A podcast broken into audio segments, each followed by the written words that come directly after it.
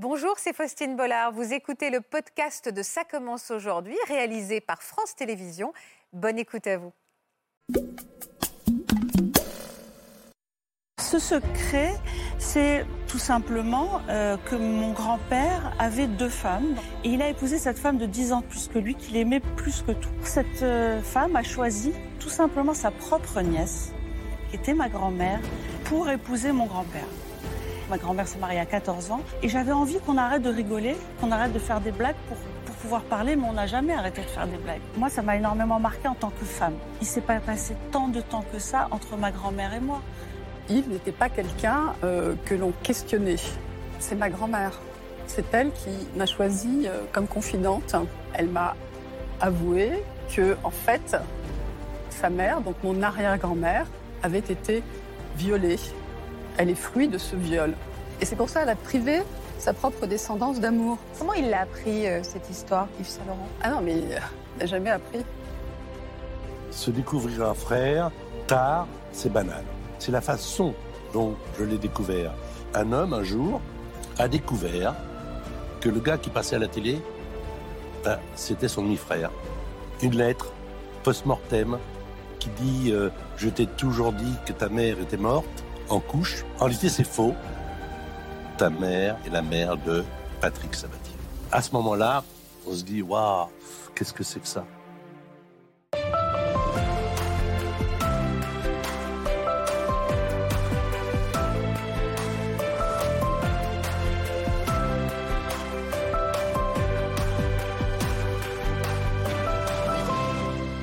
Bonjour à tous et à toutes. Toute cette semaine, ce sont encore des histoires hors du commun que nous allons découvrir ensemble, mais des histoires dont les personnages principaux sont des célébrités que nous connaissons tous. Je reçois aujourd'hui l'animateur Patrick Sabatier. Bonjour Patrick. Bonjour Faustine. Judith Elmaleh, la sœur des comédiens Gad et Arié Elmaleh. Judith, bonjour. Merci d'être avec vous.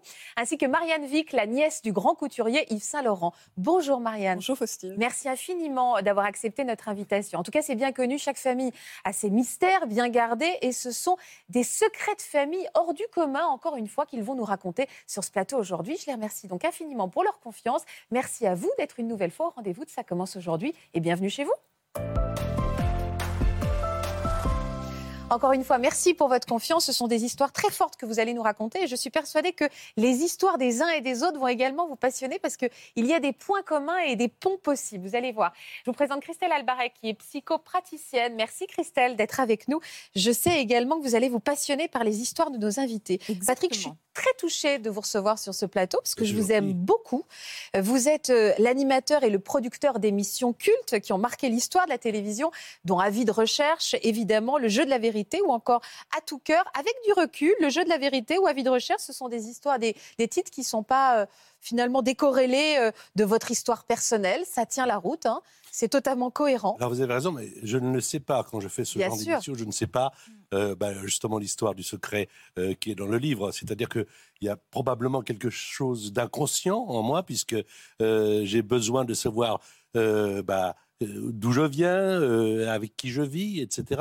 Mais euh, quand, je crée l'émission Avis de recherche, déjà il y a une poubelle comme ça avec de fausses bonnes idées. Ouais. Et puis un jour on en sort une, on se dit tiens je vais la proposer. C'est se retrouver ensemble. Oui, se retrouver ensemble, savoir la jeu de la vérité, savoir exactement la vérité, qui a fait quoi et quand. Mais ça je ne le sais pas. Je le découvre plus tard. Alors, on va en parler justement. En tout cas, on va replonger avec plaisir dans ces émissions légendaires qui ont fait votre grande notoriété, votre grand succès, Patrick. Au milieu des années 2000, Patrick Sabatier est un animateur qui a déjà une longue carrière derrière lui. Présentateur quelques années plus tôt d'émissions cultes comme Le jeu de la vérité, Madame, mademoiselle, monsieur, bonsoir, merci. mais aussi Avis de recherche, Voici cela. il a interviewé de nombreux artistes souvent émus par les surprises qu'il leur réservait. Toi qui as démontré que le rêve d'une petite fille peut devenir réalité. Dans quelques tout petits instants, Sheila, tu vas retrouver ton passé. En 1990, c'est la production qui cette fois-ci avait décidé de le surprendre. Ce jour-là, l'animateur ne cachait pas son immense émotion. Monsieur et Madame Sabatier et la petite Margot. Bonjour Margot. Dans un décor, dans un décor, Patrick, tu vas nous expliquer. Bah, mes parents ont été marchands de quatre saisons. Marchand d'arc-en-ciel, on dit, c'est ça? Un sentiment qu'il allait de nouveau éprouver quelques années plus tard en découvrant un secret de famille bien gardé. Ça vous fait quoi de revoir ces images? Euh, Ça me fait plaisir. Euh, évidemment, c'est émouvant puisque euh, l'image montre des, des parents qui ne sont plus là et pourtant qui sont quand même là parce que j'y pense euh, tous les jours et ils m'ont conduit de par leur éducation à ce que je suis devenu.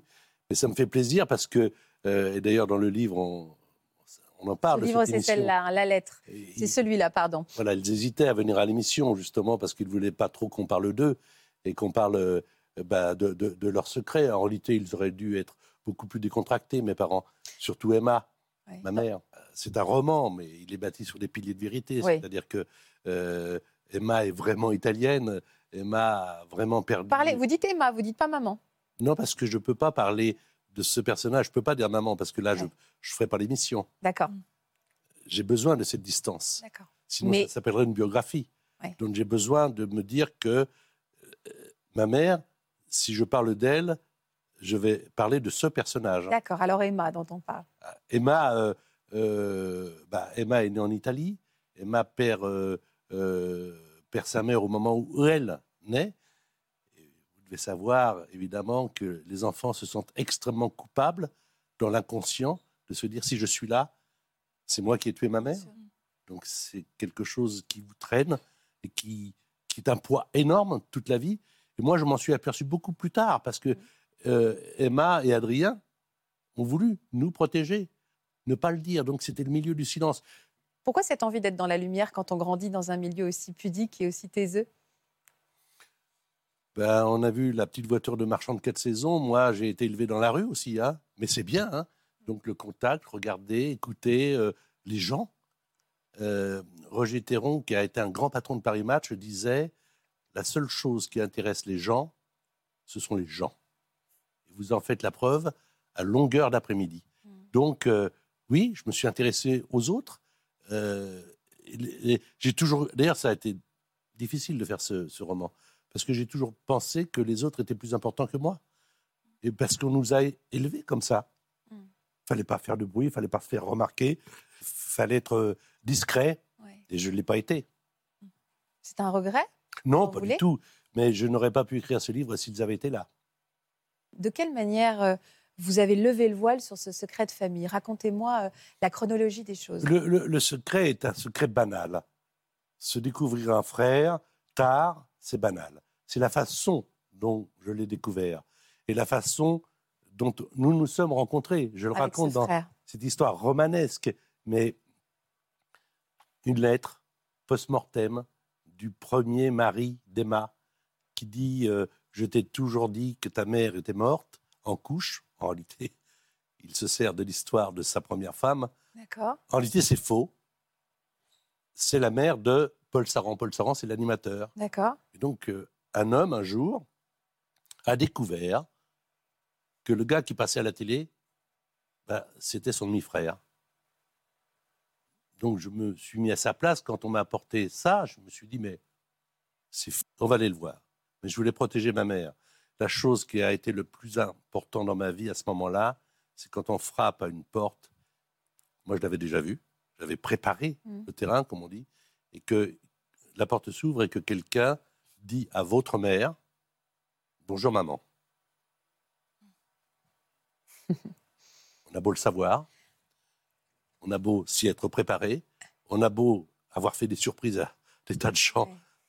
À ce moment-là, on se dit Waouh, qu'est-ce que c'est que ça? Alors, on revient un petit peu en arrière, parce que comme vous jonglez entre Emma et votre mère, je veux qu'on comprenne bien. Est-ce que vous saviez déjà que votre mère avait eu un- une première vie, une première histoire, qu'elle avait été euh, mariée? Bien sûr, D'accord. Donc, on avait dit euh, euh, à, ce, à, ce, à ce frère, à cet homme, que sa mère n'existait plus.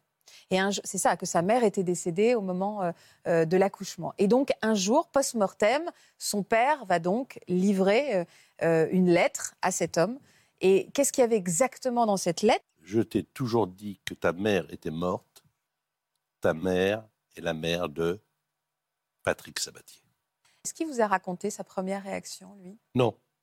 Non, non. Quand nous nous sommes rencontrés, on s'est Je l'ai trouvé très décontracté vis-à-vis de moi. Parce que moi, j'étais Patrick Sabatier, à la télé. Oui, quand- vous pouviez l'impressionner. hein. Oui, il n'était pas impressionné. Ça m'a plu. Ça m'a beaucoup plu qu'il ne soit pas impressionné. Il m'a parlé comme à un frère. Ouais. Il a l'impression, évidemment, de me connaître.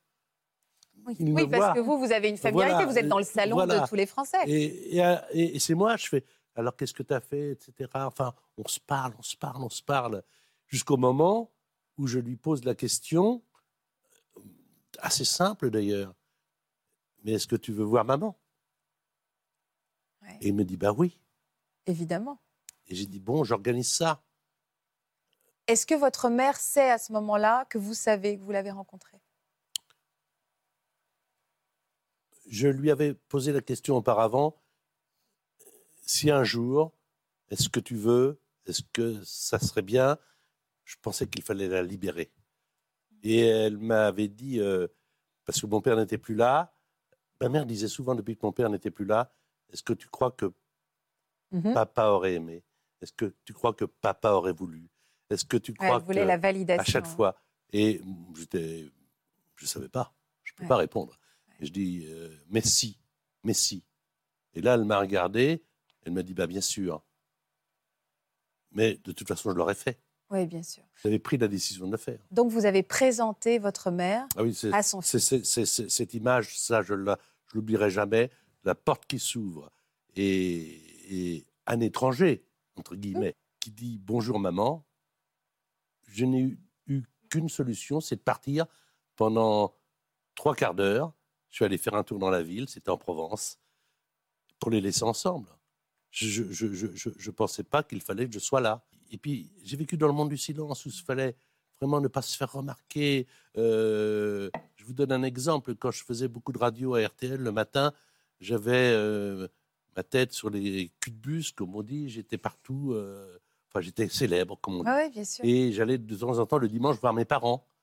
Et ils me disaient au moment de partir, les deux d'ailleurs, alors que j'étais très connu, très célèbre, très important, entre guillemets, Oui. sait ce que c'est, tu feras attention de ne pas arriver en retard au travail.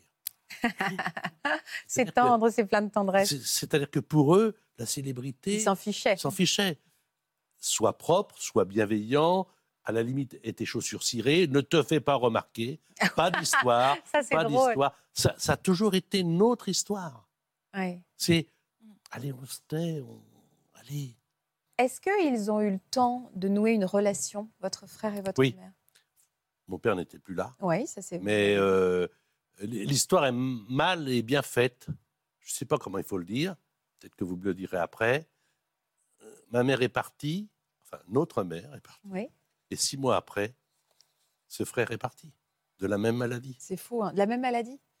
Donc, moi, je me suis retrouvé en l'espace de six mois en me disant, euh, Orphelin de mère et de frère. non, mais je me suis dit, qu'est-ce que j'ai bien fait? J'ai bien fait. Vous savez, dans la vie, de, euh, la vie est courte. Et de se dire, on se pose des tas de questions. Est-ce que je fais bien? Est-ce que je fais pas bien? Est-ce que j'aurais dû? Est-ce que j'aurais pas dû?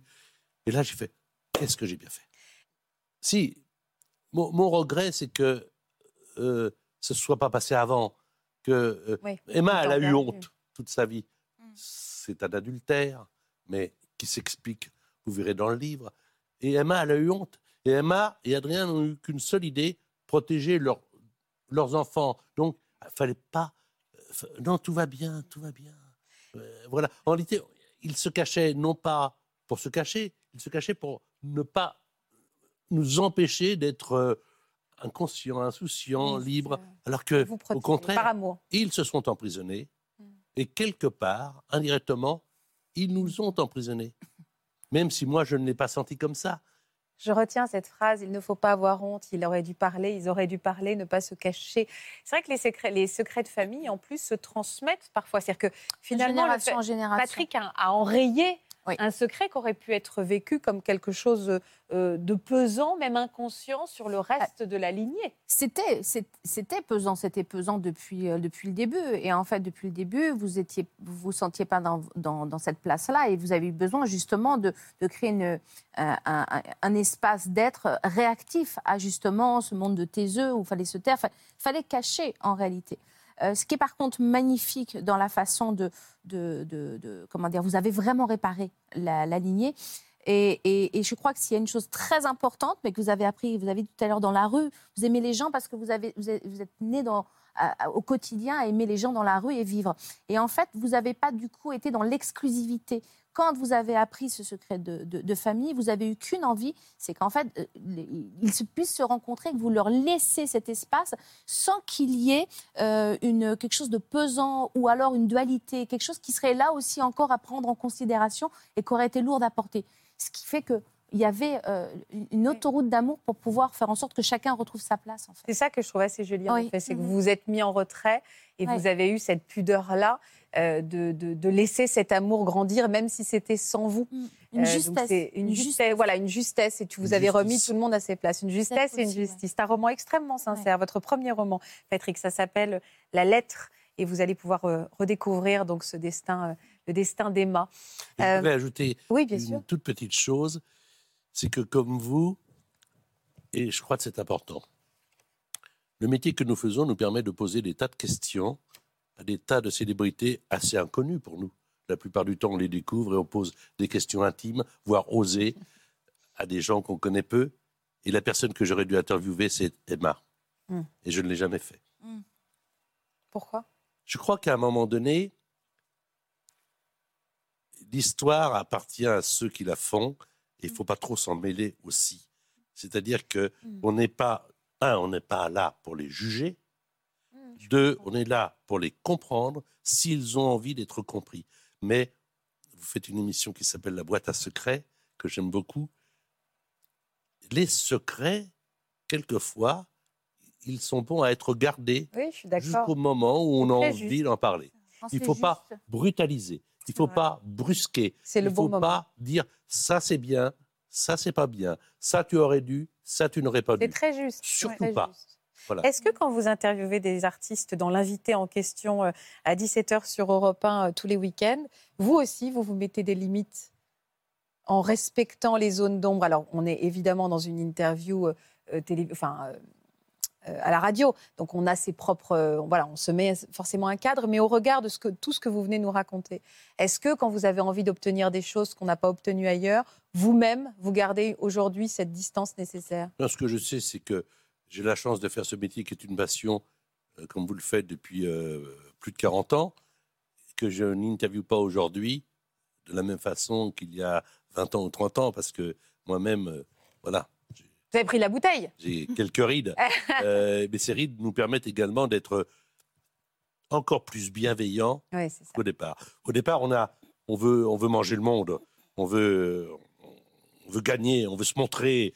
Après, on commence à se dire que les autres sont plus importants. Et à un moment donné, on se dit, moi je sais des choses comme vous sur des célébrités. Ouais. Quand je les interviewe et que je sais qu'elles n'ont pas envie d'en parler, en... qu'elles me racontent une Ouais. autre histoire, voire qu'elles me mentent, je ne suis pas là pour dire, mais dites donc, Ouais, ouais, c'est- je les laisse avec leurs mensonges. Je les regarde, c'est un choix. on se regarde. Judith, on pourrait en faire un film aussi hein, de cette histoire, de cette belle histoire d'Emma et Adrien. Totalement. Je suis très touchée par cette histoire. Et, et ce qui m'a beaucoup touchée euh, dans ce que vous dites, c'est euh, comme si vous vouliez un peu rattraper le temps, comme si vous aviez pris la maman de votre frère pendant toutes ces années et vous lui avez rendu euh, pendant, euh, pendant quelques années, les Mm. quelques années qui lui Ta restaient. propre histoire. Et j'ai trou- je trouve ça très touchant, très généreux de, de, de faire un pas de côté et de les laisser Ouais. se. Oui, on a tous été sensibles à ce moment charnière. Vous avez vous êtes mis en retrait pour les laisser vivre. Vous auriez pu vous mettre euh, en avant, dire oh, j'ai retrouvé un frère, mais c'était avant tout les, eux Mm. qui devaient se retrouver. C'est- très émouvant, je trouve. Alors chez vous, Judith, le moins qu'on puisse dire, c'est qu'on n'est pas une famille de taiseux. Non, Non, on rigole bien, mais vous, c'était c'était presque l'injonction du rire. absolument. Vous, pour, chez vous à la maison, ré- voilà, réussir dans sa vie, c'était aussi savoir faire rire. C'était euh, un langage qu'on a développé tout au long de notre enfance, euh, dans, notre, dans, dans notre façon d'agir entre membres de la famille. C'est euh, il fallait faire rire. Une soirée réussie, c'était une soirée où on racontait le lendemain oh là là, qu'est-ce qu'on a rigolé. C'est pas euh, qu'est-ce qu'on a bien mangé ou qu'est-ce qu'on qu'est-ce qu'on a bien échangé ou qu'est-ce qu'on a, Qu'est-ce qu'on a rigolé Qu'est-ce qu'on a rigolé. Et selon votre père, vous étiez donc la plus drôle de la famille. Oui, c'est ce qu'il m'a souvent dit euh, petite, et, je trouve ça. euh, alors quand j'étais petite, je me disais, mais pourquoi il dit ça euh, Quand on a 8 ans, 9 ans, on a envie que notre papa nous dise, t'es la plus belle, t'es une princesse, et moi, il me disait, ah, toi, t'es la plus drôle. Et en fait, c'est- un peu une façon de me dire je t'aime, je pense. Et quelque part, en y réfléchissant, je me suis dit, c'est aussi une espèce de. Il m'a il m'a tendu un espèce de relais. Mm. Tiens, veille au gras. Tu es la plus drôle, donc fais attention à tout ce qui se passe. euh, Vous euh, fais en sorte que ça se passe bien. Alors euh, justement, on va découvrir votre famille. On va regarder un extrait de la bande-annonce du nouveau film donc réalisé par votre frère Gad Elmaleh, une comédie donc familiale où toute la famille joue son propre rôle. Euh, vos parents, vous-même, tout le monde apparaît dans le film. Regardez. Tu changes de Dieu, change tes parents. Fais-toi adopter. On n'a pas envie de te perdre. Je le fais pour moi, pour être plus proche de Marie. Marie, c'est la femme parfaite pour toi. Vous vivez ensemble, mais elle te fout la paix. C'est pas à toi que je vais expliquer ce que c'est que de perdre un fils. Pourquoi tu ne fais pas une crise de la cinquantaine comme tous ces mecs là? Tu t'achètes une voiture de sport très basse, tu te tapes une petite nana très haute et tu arrêtes de nous emmerder. La maison juive, tu peux chercher la sortie, personne n'a jamais trouvé. Ça vous a amusé de jouer votre propre rôle? Oui. Oui. Ah, non, il y a un doute, hein? Non, parce que c'est en fait euh, le doute, il vient du fait que j'ai jamais été dans la lumière. C'est la première fois que j'apparaissais devant la caméra. Je suis souvent, souvent en retrait, donc ça a été quelque chose d'assez euh, euh, inconfortable pour moi. Mais au bout du compte, comme j'avais des choses aussi à lui dire, j'ai accepté de, de- de jouer ce rôle-là et de jouer mon propre rôle en lui disant, en profitant finalement de ce tournage pour dire ce que je pensais vraiment.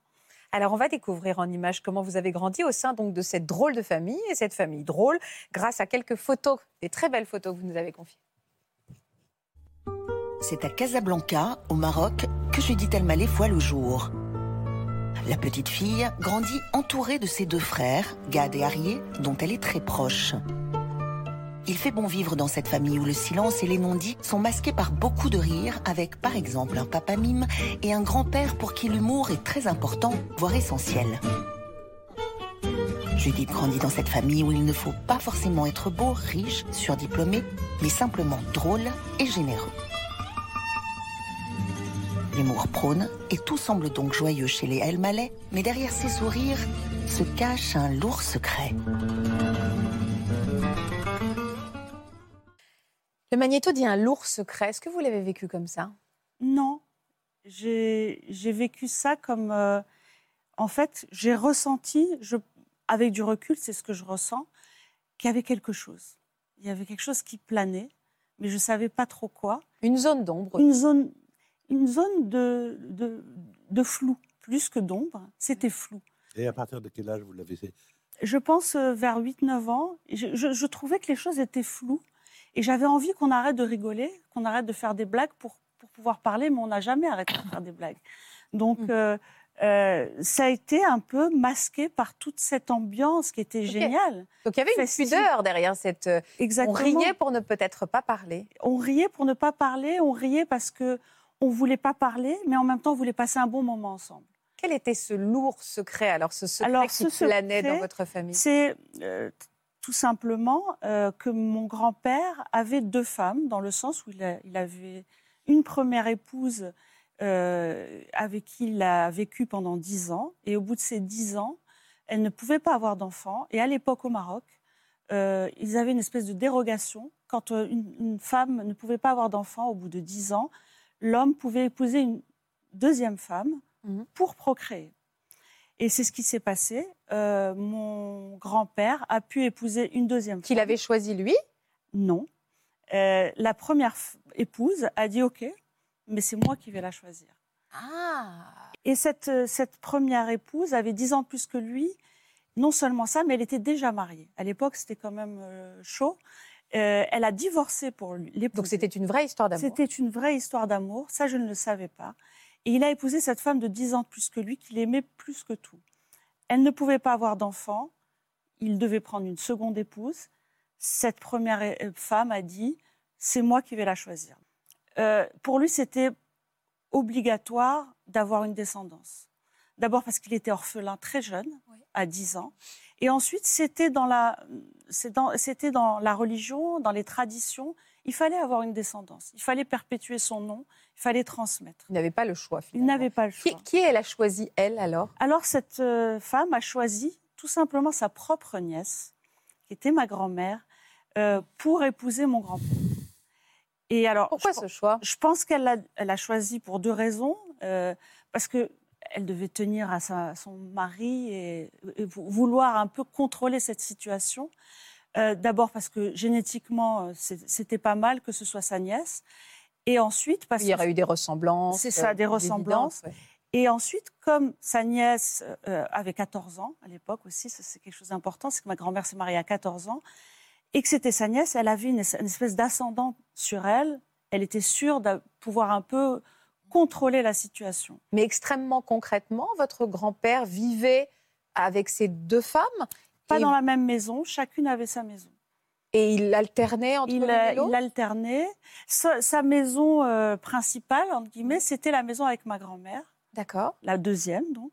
Et ça se passait à quelle époque? Euh, alors, euh, en 1930, elle s'est mariée, ma grand-mère. 1930. Ouais. Et alors vous, vous connaissiez finalement? Est-ce que cette première femme a fait partie du paysage de votre vie? Oui. Et on m'a dit cette chose folle. Elle me dit, c'est- on me disait que c'était mon arrière-grand-mère. Ah Et vous, Voilà. les- vous la... Quelle Et- relation vous aviez avec elle? C'était une vieille dame, elle Oui, était c'est très ça. vieille à l'époque, euh, que je, que je saluais quand je la voyais, etc. Il n'y avait pas beaucoup de dialogue parce qu'elle était très âgée. Et Donc c'était plausible? Oui, et Oui, c'était plausible puisque c'était la, la tante de ma, de ma grand-mère. Et puis, euh, ce qui est fou, c'est que personne n'a dit, mais attendez, c'est la mère de qui exactement si c'est mon arrière-grand-mère?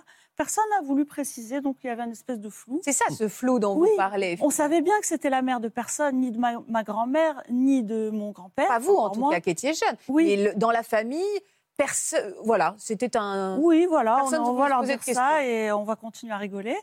Mais c'était pas du tout dans un esprit de cacher ou de. C'est un esprit de, comme vous dites aussi, c'est on veut pas les embêter avec nos histoires.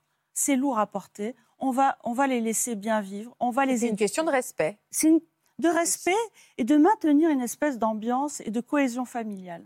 J'ai l'impression que ça, c'était vachement important pour eux, euh, avant tout. En tout cas, pour mes parents déjà, et aussi pour la fratrie euh, euh, étendue, c'est de passer des bons moments ensemble, avant tout. Elle a eu combien d'enfants, votre grand-mère? Sept. Sept? Sept enfants. Et, euh, et, euh, donc, elle a, elle a eu son premier enfant à 15 ans.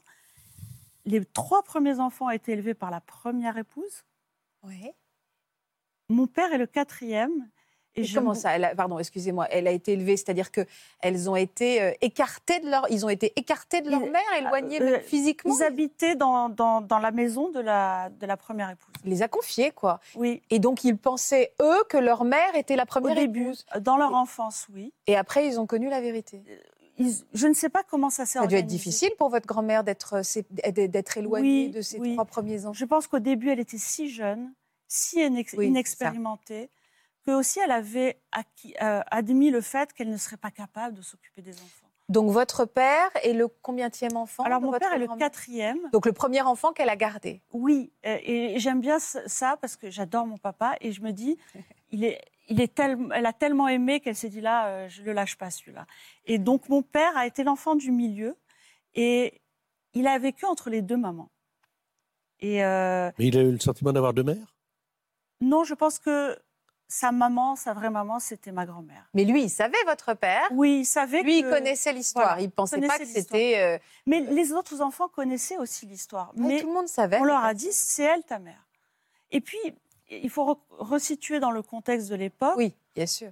On nous disait, euh, c'est elle ta mère, ok. Euh, Il y, Mmh. y avait tellement d'histoires de famille, de gens qui donnaient un enfant, de, que on- n'avait pas de psychologie. On se disait pas, oh là là, ça va les traumatiser. C'était comme ça. Comme ça. Il fallait l'accepter, il fallait avancer. Et vous, comment, quand vous l'avez su et comment vous l'avez appris cette histoire? Je l'ai jamais su de manière claire avant que j'ai 30 ans. C'est-à-dire que moi, je me souviens d'un événement quand j'étais petite. euh, j'étais cachée, on jouait à cache-cache avec mes cousins, et je vois de ma cachette mon grand-père embrasser sur la bouche cette vieille dame pour lui dire bonne fête. Je lui dis, mais ça va pas la tête. Qu'est-ce qu'ils font là, les deux Euh, Donc vous avez questionné votre père à ce moment-là? Pas du tout. Bah alors? Ben non, on questionne pas. On dit oh bah ok. On rigole. On prend note. Oui, voilà, on rigole. On rigole. Et puis j'ai l'impression, j'ai l'impression que chez vous aussi c'était comme ça. On prend des notes euh, inconscientes. On se dit ah tiens ça je vais le traiter plus tard. Et je Mais pense pas que les mêmes générations, hein, on Ouais, peut le voilà. rappeler, hein, c'est un Voilà. autre temps. Et puis il y a une telle ambiance. Euh, on était dans des ambiances où il y a donc sept frères et sœurs euh, et avec leurs enfants. On n'a pas envie de s'embêter avec euh, pourquoi euh, la grand-mère, le grand-père, voilà. On s'amusait Pourquoi même bien. aller abîmer cet équilibre hein. Il y a quelque chose. Voilà. Et quand est-ce que vous avez vraiment su et pourquoi Comment vous l'avez accueilli cette, euh, cette je l'ai vraiment su de manière très claire quand un de mes oncles a pris, euh, euh, a, a pris le courage, son courage à deux mains et il a écrit, noir sur blanc. Il voulait avant tout retracer l'histoire de mon grand-père. Et dans cette histoire-là, il y avait ces événements-là euh, et ce qui m'a le plus marqué, c'est qu'il m'a raconté l'histoire du mariage de ma grand-mère. Et le mariage de ma grand-mère, qu'elle m'a raconté par la suite, c'est qu'elle m'a dit j'avais 14 ans, on est venu me chercher, on m'a mis une très belle robe, tout le monde s'est occupé de moi. Elle, n'avait pas l'habitude de ça parce qu'elle vivait dans une misère euh, terrible. Je suis arrivée à une soirée, c'était génial, euh, tout le monde mangeait bien, c'était festif, etc. Et quand, c'est fini la soirée, j'ai dit à ma maman, euh, je vais rentrer, là je suis un peu fatiguée. Et non, elle ne pouvait pas rentrer. Elle s'était pas rendue compte qu'elle assistait à son propre mariage. Vous utiliseriez l'expression elle a été mariée de force Elle a de force non parce que mais de à, son insu. À son insu, oui, elle a été mariée. à Et ce n'était pas, je ne pense pas que ça a été malicieux de la part des parents. Malicieux, mais est-ce qu'elle elle a mal vécu, pardon de vous interrompre? Avec, avec du recul, bien sûr. Oui, elle a mal vécu le fait elle- d'avoir même des relations intimes euh, Voilà, à cet a- d'être mère à 15 ans. Mais moi, moi, c'est, moi, c'est la chose qui m'a le plus marquée.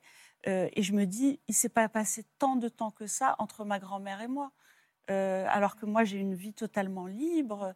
Euh, c'était hi- avant-hier, c'était pas hier, mais c'était avant-hier. Et je me dis que, enfin, moi, ça m'a énormément marqué en tant que femme. Vous lui en avez parlé euh, beaucoup euh, à votre grand-mère? Pas beaucoup. Euh, quand on lui posait des questions, elle n'y répondait pas. Il fallait être là au bon moment quand elle, a envie, elle avait envie de parler de, de sa vie. Et qu'est-ce qu'elle vous a transmis? Qu'est-ce que vous gardez d'elle?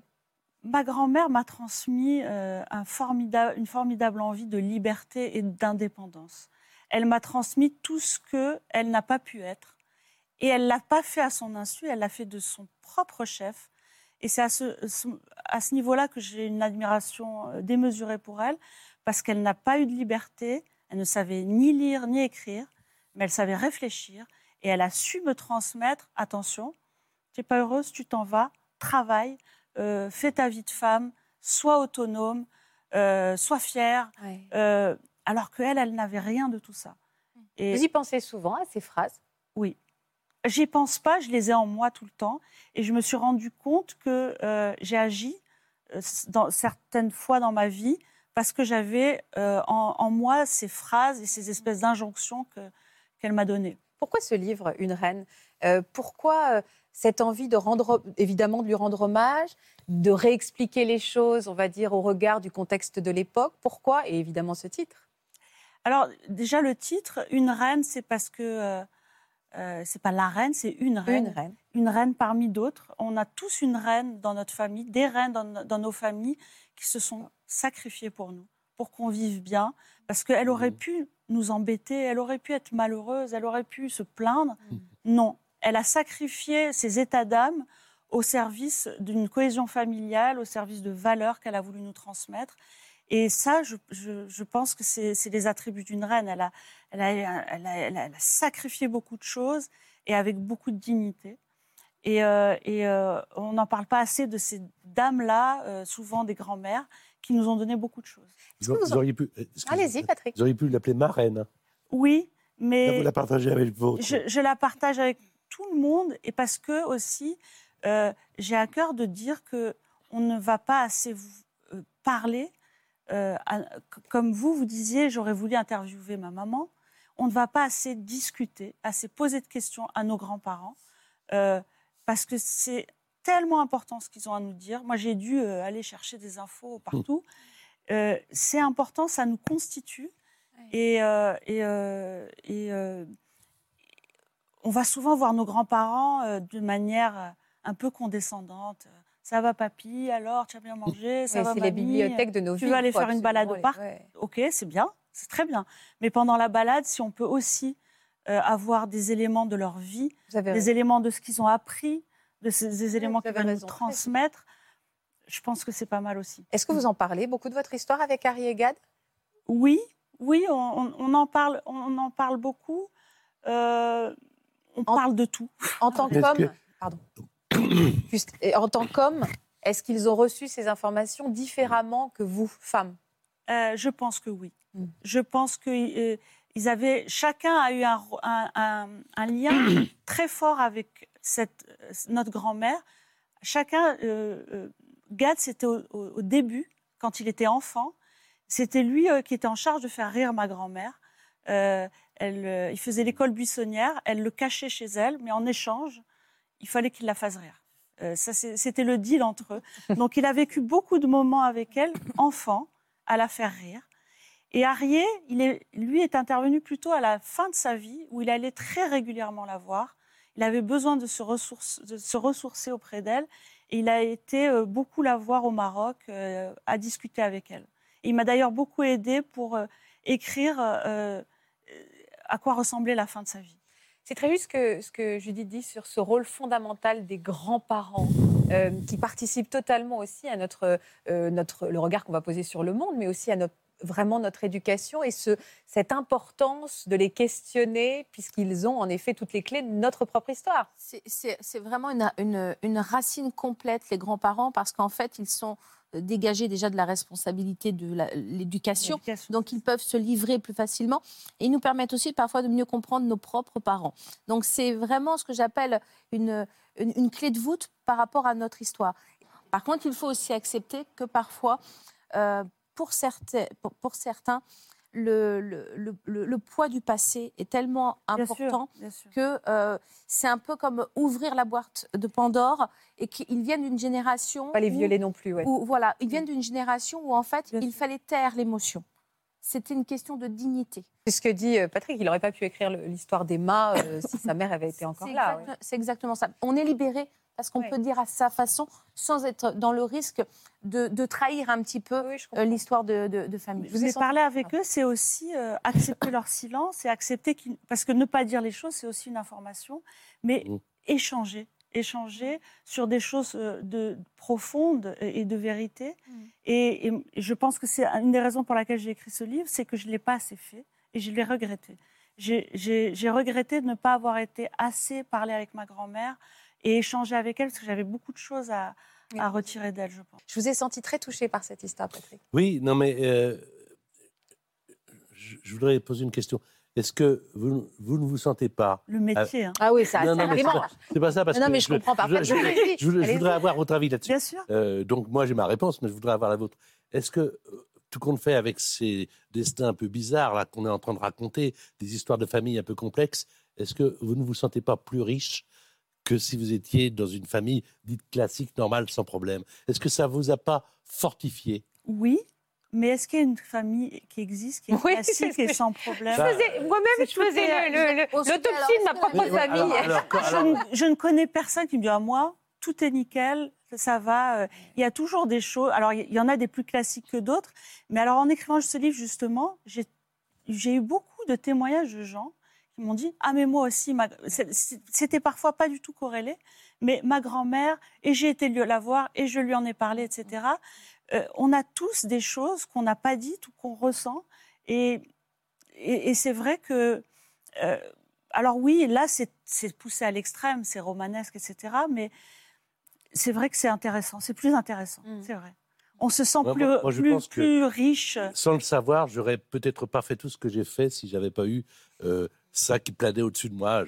Euh, J'étais très troublé, vous en parliez au début, de, faire des émissions comme euh, Avis de recherche, le jeu de la vérité, sans savoir. Je pense qu'à un moment donné, peut-être que je me trompe, hein, c'est ma, ma- inconsciemment, alors je sais pas ce que vous en pensez, on doit prendre tout ce, que, ce qui nous arrive comme ça comme des forces. Oui, et en plus, on se sent missionné. On ne sait pas quelle est la mission, mais on essaye de la deviner.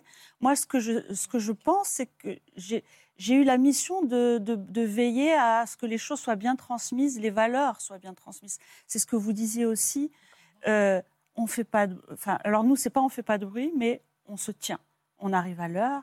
euh, enfin, on a des valeurs. Et c'est avant tout ça, comme vous dites, Mm. c'est pas les, ce sont pas les émotions, mais c'est les valeurs qu'on qu'on transmettait avant tout. C'est fou parce que depuis tout à l'heure, vous parlez tous de secrets et vous ne parlez jamais de mensonges.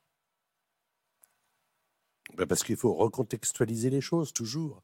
Ce qui peut vous apparaître comme un mensonge aujourd'hui ne l'était pas. Moi, j'ai- j'ai- à aucun moment, je me suis dit, on m'a menti, oh là là, quelle... Ah pas du tout. Au contraire, je- quelque part, je les remercie que ce se soit passé comme ça, parce que je j'aurais pas aimé, je pense, maintenant avec la femme que je suis aujourd'hui, qu'on me dise, bon, on veut te parler, assieds-toi, euh, on va t'annoncer. La solennité, euh, c'est pas toujours bien. Euh, c'est pas toujours euh, intéressant. Euh, ça, ça rend dramatique et grave les choses. Euh, et puis on peut annoncer quelque chose sur. euh, on a toute la vie ensemble, donc finalement, on sait annoncer les choses tranquillement. et aussi par des, des moyens détournés comme des livres, des films, des sketchs, des choses comme ça.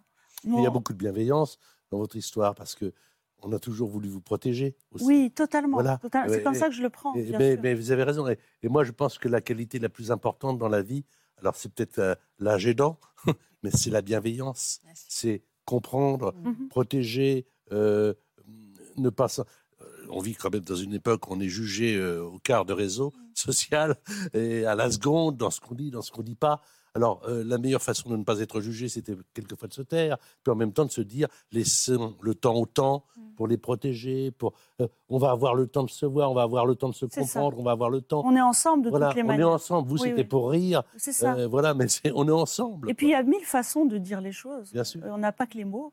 Mon père l'exprime par beaucoup d'expressions. Il a fait du mime, c'est pas par hasard. Mais il y a mille façons de dire les choses. On peut, on peut ne pas dire, annoncer la, la nouvelle en, clair, mais on peut aussi, on peut aussi s'exprimer. On peut dire je t'aime juste à- par un regard. Marianne, on va s'intéresser à votre histoire maintenant. Vous êtes la nièce du grand couturier Yves Saint-Laurent, la fille de sa sœur Brigitte. Quel lien vous unissez à votre oncle? Un lien, euh, c'était une figure paternelle pour moi. Oui. Il s'avère que mm, j'ai quitté mon père à l'âge de 7 ans et je suis arrivée euh, à Paris. Et, Pourquoi vous euh, avez quitté votre père, même formulé comme ça? J'ai quitté à 7 ans, on ne quitte personne. quitté. On Voilà. vous a fait quitter En votre fait, il est parti s'installer en Amérique du Sud. Ma mère était déjà partie, donc c'est lui qui m'a élevée jusqu'à mes 7 ans. Ah d'accord. Et là, je me, dans le sud de la France, et là, je me retrouve euh, à Paris, Ouais. euh, donc avec des gens qui sont des inconnus, Ah ouais. euh, dans une ville inconnue et un peu terrifiante. Oui. Et, euh, et donc, il a été là. Euh, J'avais une mère, euh, pour elle, c'était impossible de s'occuper de moi. Mhm. Ma grand-mère aussi. Et lui, pas plus, mais disons qu'il avait une structure autour de lui qui faisait que c'était possible. Quel genre de moment vous partagiez avec lui? Quel rituel vous avez mis en place? Alors, moi, j'avais une vie de petite fille Oui, scolarisée, donc je n'avais pas tout à fait les mêmes horaires. Et à l'époque, c'était les, euh, les jeudis qui étaient euh, fériés pour les enfants. Et donc, euh, il y avait cette coutume des euh, déjeuners du jeudi. Donc, euh, enfin, je le voyais à d'autres moments, évidemment, mais pas le matin, plutôt en fin d'après-midi. Et ces déjeuners, ces déjeuners du jeudi. Est-ce que vous le questionnez sur son histoire et qu'est-ce qu'il vous racontait, lui, de son enfance? Non, alors, c'est-à-dire qu'à euh, à 7 ans, on ne questionne pas. Un peu plus tard, on va Voilà. dire. Euh, vraiment beaucoup plus tard, à ce moment-là. Euh, et en fait, euh, Yves n'était pas quelqu'un que l'on questionnait, parce qu'il s'enfermait dans une sorte de mutisme.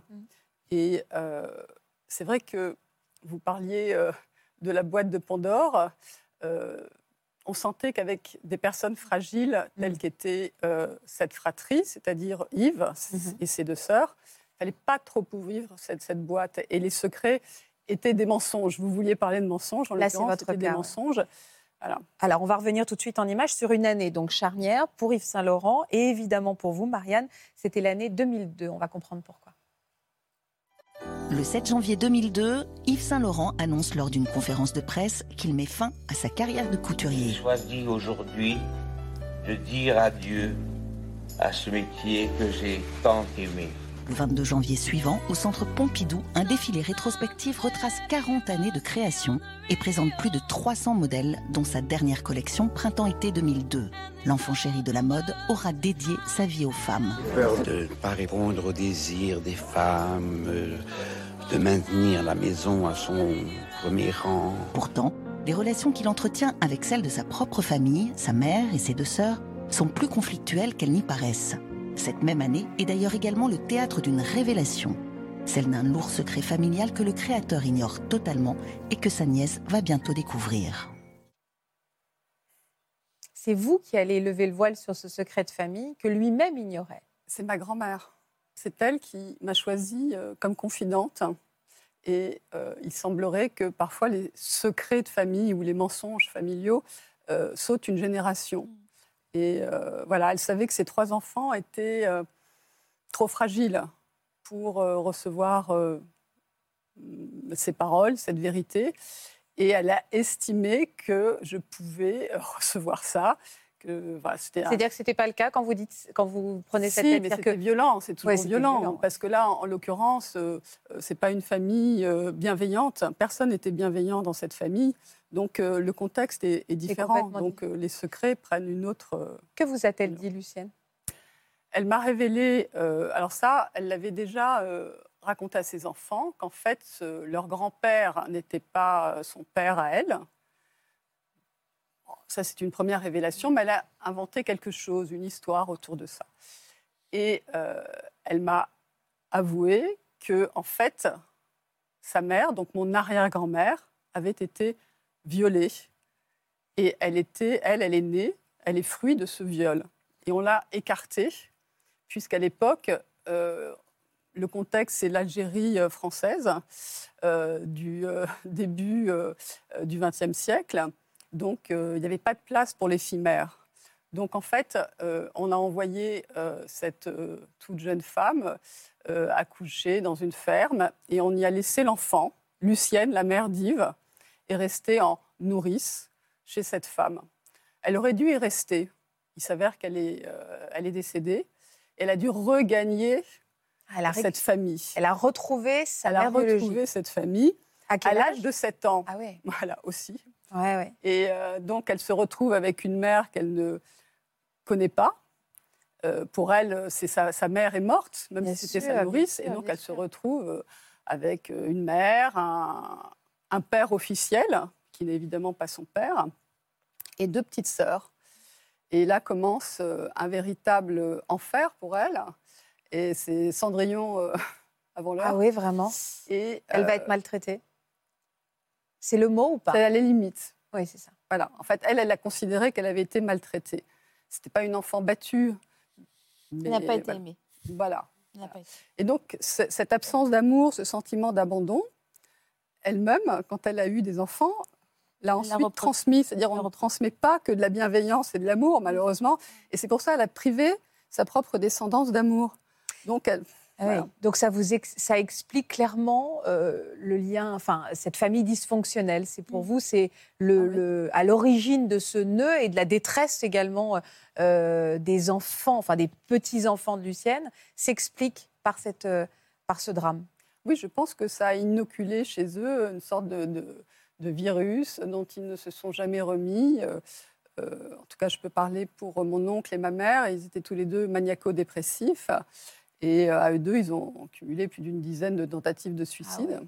Ah Comment il l'a appris euh, cette histoire, lui, Yves, Yves Saint-Laurent Ah non, mais il n'a jamais appris. Il l'a jamais su? Non, non, non, non, non, jamais. Et vous, vous expliquez son profond mal-être par ce, Oui, ce parce secret que famille, en ce fait, mensonge familial. euh, les secrets se transmettent à notre insu. Comme vous le disiez, Patrick euh, ou Judith, vous pressentiez quelque chose sans le formuler, sans vouloir le formuler, sans vouloir faire euh, offense euh, aux personnes qu'on respecte et qui nous ont élevés. Voilà. Et euh, donc, euh, voilà, il, se, il a fait avec ce qu'on ne lui disait pas. Donc vous, finalement, aussi, on vous a rendu héritière de ce mensonge. Vous, vous avez dû être extrêmement sonnée, choquée. Vous aviez quel âge quand- en 2002 Voilà, j'étais déjà mère de famille. D'accord. Vous vous êtes interrogée de savoir à qui vous alliez le dire Pourquoi vous aviez été cet élu euh, presque, euh, je ne sais pas si Oui, alors sur une le moment, j'étais choquée et ensuite je me suis aperçue que euh, ma grand-mère euh, m'avait fait un très beau cadeau. Parce qu'on parle de transmission. Et vous aviez en la clé, fait, ça m'a permis d'être une sorte d'interrupteur karmique pour ne pas transmettre Ouais, ça à mes ça. propres enfants. Oui, je comprends. Elle a enrayé le processus. Elle vous a donné les clés de cette famille. en tout Voilà, elle estimait que j'avais su construire une famille, que j'étais suffisamment solide en apparence, en tout cas, pour recevoir ça et en faire quelque chose. Chose que Yves n'était pas. Est-ce que vous avez réfléchi, évidemment, pensé à lui en parler, vous? À donner ses clés aux autres? Non, parce que vous l'avez vu, euh, on voit bien que sa fragilité psychique est doublée d'une fragilité physique. Et euh, c'était impossible, en fait, de parler avec lui. Il était euh, enfermé, il a, après avoir pris tous ses médicaments, euh, euh, toutes ses drogues, son cerveau était très mal en point. Donc vous avez dû garder pour vous, finalement. On vous a fait ce cadeau, bien plus tard, vous l'avez réalisé, on vous a donné les clés de cette famille, mais vous avez dû garder ça pour vous. Oui. Et euh, en fait, déjà, je m'étais déjà très éloignée parce que euh, on a le sentiment, euh, je l'avais compris enfant, mais sans le formuler, puisqu'enfant, on n'a pas cette, euh, ces connaissances et ce recul, que tous ces êtres étaient un peu borderline. Et il fallait surtout euh, pas, Prendre bouger, pas distance. bouger une oreille. Et voilà. euh, et, et le moment venu, quand j'ai pu, j'ai- je me suis tout de suite éloignée pour construire ma propre famille et, et suivre mon chemin. Comment on vit quand on a un oncle et une mère euh, aussi meurtris, aussi dépressifs Euh, Comment on se construit? Est-ce que le fait qu'on vous ait donné ces clés-là vous a aidé, vous, à vous sortir presque de la, de la malédiction de cet héritage si dur, quoi? Bah, par euh, je ne sais quel miracle, il y a un instinct de vie. euh, voilà, je suis née avec ça, c'est un cadeau. Je n'ai pas reçu que des choses désagréables. Et mais il y a aussi quand même une influence paternelle, voilà, précoce, mais elle était là. Et euh, voilà, d'avancer, de suivre mon chemin. Néanmoins, la maturité aidant, on a envie de savoir réellement d'où l'on vient. Et c'est en ce sens qu'elle m'a fait un cadeau pour comprendre, et puis pour le déposer, et euh, que ça ne m'intoxique plus, parce qu'on est forcément intoxiqué, hein, qu'on le veuille ou non. Votre mère est toujours de ce monde? Non. Est-ce que vous en avez parlé avec elle avant son, son Oui, j'en ai parlé. Et euh, elle m'a dit, non, tu dis n'importe quoi. Et là, j'ai compris effectivement qu'elle ne pouvait pas recevoir. Elle n'est pas capable de. ouais. C'était impossible. Et il faut respecter ça. Bien et sûr. tous les deux, vous l'avez bien euh, résumé.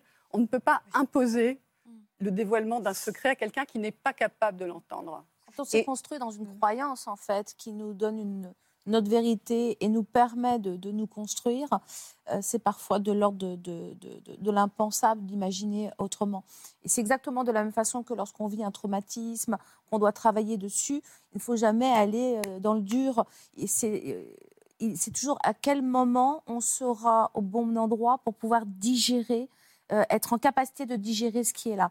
Pour certains, c'est tôt, pour certains, ça sera plus tard dans sa vie, pour d'autres, ça ne sera jamais. Il faut jamais forcer là-dessus. Il y a une notion importante, pardon, mais c'est aussi qu'on a besoin, euh, vous parlez de vos enfants, de faire un peu le tri dans, dans nos, dans notre, dans, dans nos ascend- chez nos ascendants pour le transmettre à nos enfants Bien de sûr. manière euh, euh, intelligible. Il faut qu'on ait compris notre propre histoire pour pouvoir la transmettre à, à nos enfants. Et est-ce que vous avez, vous avez des enfants de quel âge, vous, Marianne? Oh là là, 30 et 26 ans. Vous êtes interrogée sur la façon dont eux, ils allaient recevoir cette information ou ils ont grandi avec? Ah oui, non, non, mais ils ont eux-mêmes, du coup, ont fait la même chose du côté de leur père. Ah d'accord. Euh, voilà, moi j'ai fait le travail de mon côté et ils ont fait ce travail parce que ça les intéresse énormément. Je me suis toujours interro- interrogée, il n'y a pas de hasard, sur la psychogénéalogie. Oui, bien sûr, Et bien sûr. euh, au début, la, psycho- la psychogénéalogie était un peu prise à la rigolade euh, par euh, certains psychiatres. Et il s'avère que depuis dix ans, les progrès en épigénétique, toutes les recherches, ont prouvé vraiment prouvé qu'un traumatisme pouvait se transmettre sur au moins trois générations. Les- les dernières études, c'est jusqu'à plus de 5 à 6 générations. Donc vous avez eu euh, peur d'être impacté vous-même. hein Ah, bien sûr, et surtout, je voulais faire un, dresser une espèce de parapluie pour euh, que Pour mes enfants ne soient soient pas, pas. ouais, bien sûr, ça. Voilà. Comment Yves Saint-Laurent a-t-il vécu la fin de sa vie? Vous n'aviez plus de contact avec lui? Si, alors, encore une fois, je préférais garder le souvenir d'un oncle qui a été cette figure paternelle, parfois euh, défaillant, Euh, mais euh, parce qu'à la fin, c'était. je vais peut-être choquer beaucoup de personnes, mais c'était un zombie, en fait. Et c'était. et on projette sur l'autre quelque chose qui n'était peut-être pas sa réalité, mais ça me rendait tellement triste de le voir dans cet état-là. Maintenant, je ne peux pas répondre pour lui. Ah Oui, je comprends. Pourquoi avoir eu envie d'écrire ce livre, Le Prince de Babylone, pour raconter cette histoire? Alors, en fait, euh, on reste après la reine, c'est le prince, mais pas pour les mêmes raisons, c'est pas d'aussi jolies raisons. Et de Babylone, puisqu'il habitait rue de Babylone à Paris. Et euh, en fait, écrire ce livre, euh, enfin, ce livre est né il y a à peu près deux ans. Quelqu'un m'a présenté euh, dans un contexte plus social qu'amical. Ah, voilà, euh, c'est la nièce d'Yves Saint-Laurent. Et là, j'ai ressenti une rage, une colère. Pourquoi d'être définie Oui, c'est ça, d'être réduite à réduite ça. à ça. Je m'en veux en parce que j'ai commencé par ça. hein, euh, et ouais. je ne voulais pas être ça. Que non, ça. je ne suis pas. Eh bien oui, ça. si, je suis. Donc un peu plus tard, je me suis questionnée sur cette réaction qui était extrêmement violente et, et surtout que la personne euh, euh, qui me présentait ainsi euh, pensait à quelque chose de positif. Dans sa tête, c'était quelque chose de positif. Et pourquoi? Pour moi, il y avait un tel écart de ressenti entre la vision d'autrui et la mienne, parce que j'avais eu accès aux coulisses de cette histoire, à la vérité de cette histoire, et j'ai vu ces êtres avec leur vie plus tragique les unes que les autres. Alors lui, il en a fait quelque chose, puisque euh, il a vraiment euh, eu Magnifié, nom, euh, voilà, il a réalisé son rêve d'enfant, mais à quel prix? Voilà. Est-ce que vous êtes en paix, vous, aujourd'hui, Marianne? J'ai l'impression. Enfin, en tout cas, sur ce sujet-là, oui. Sur ce sujet-là, Voilà, Vous bah, semblez en tout cas. Oui, oui, c'est vrai. Voilà. C'était passionnant de vous écouter tous les trois. Merci infiniment pour votre confiance. Je vous invite évidemment à vous con- à aller euh, poursuivre ces réflexions et vous plonger dans ces trois atmosphères si différentes. Une reine, donc Judith Elmaleh, Marianne Vic, le prince de Babylone et la lettre de Patrick Sabatier. Il faudrait peut-être euh, rebaptiser. Alors on a une reine, on a, une, on a eu un prince. On va rester sur la lettre. On va rester sur la lettre. Merci beaucoup à tous les trois. Merci, Christelle de nous avoir Merci accompagnés. beaucoup. Merci à tous pour votre fidélité à France 2. Je vous embrasse. À demain. Vous aussi venez témoigner dans Ça commence aujourd'hui. Vous êtes un homme et vous avez eu recours à plusieurs interventions de chirurgie esthétique. Vous êtes allé trop loin et vous regrettez certaines opérations. Aujourd'hui, vous n'êtes plus le même homme. Pour une autre émission, vous souffrez de somnambulisme, de narcolepsie ou de terreur nocturne et ce trouble du sommeil vous gâche la vie. Si vous êtes concerné, laissez-nous vos coordonnées au 01 53 84 30 99 par mail ou sur le Facebook de l'émission.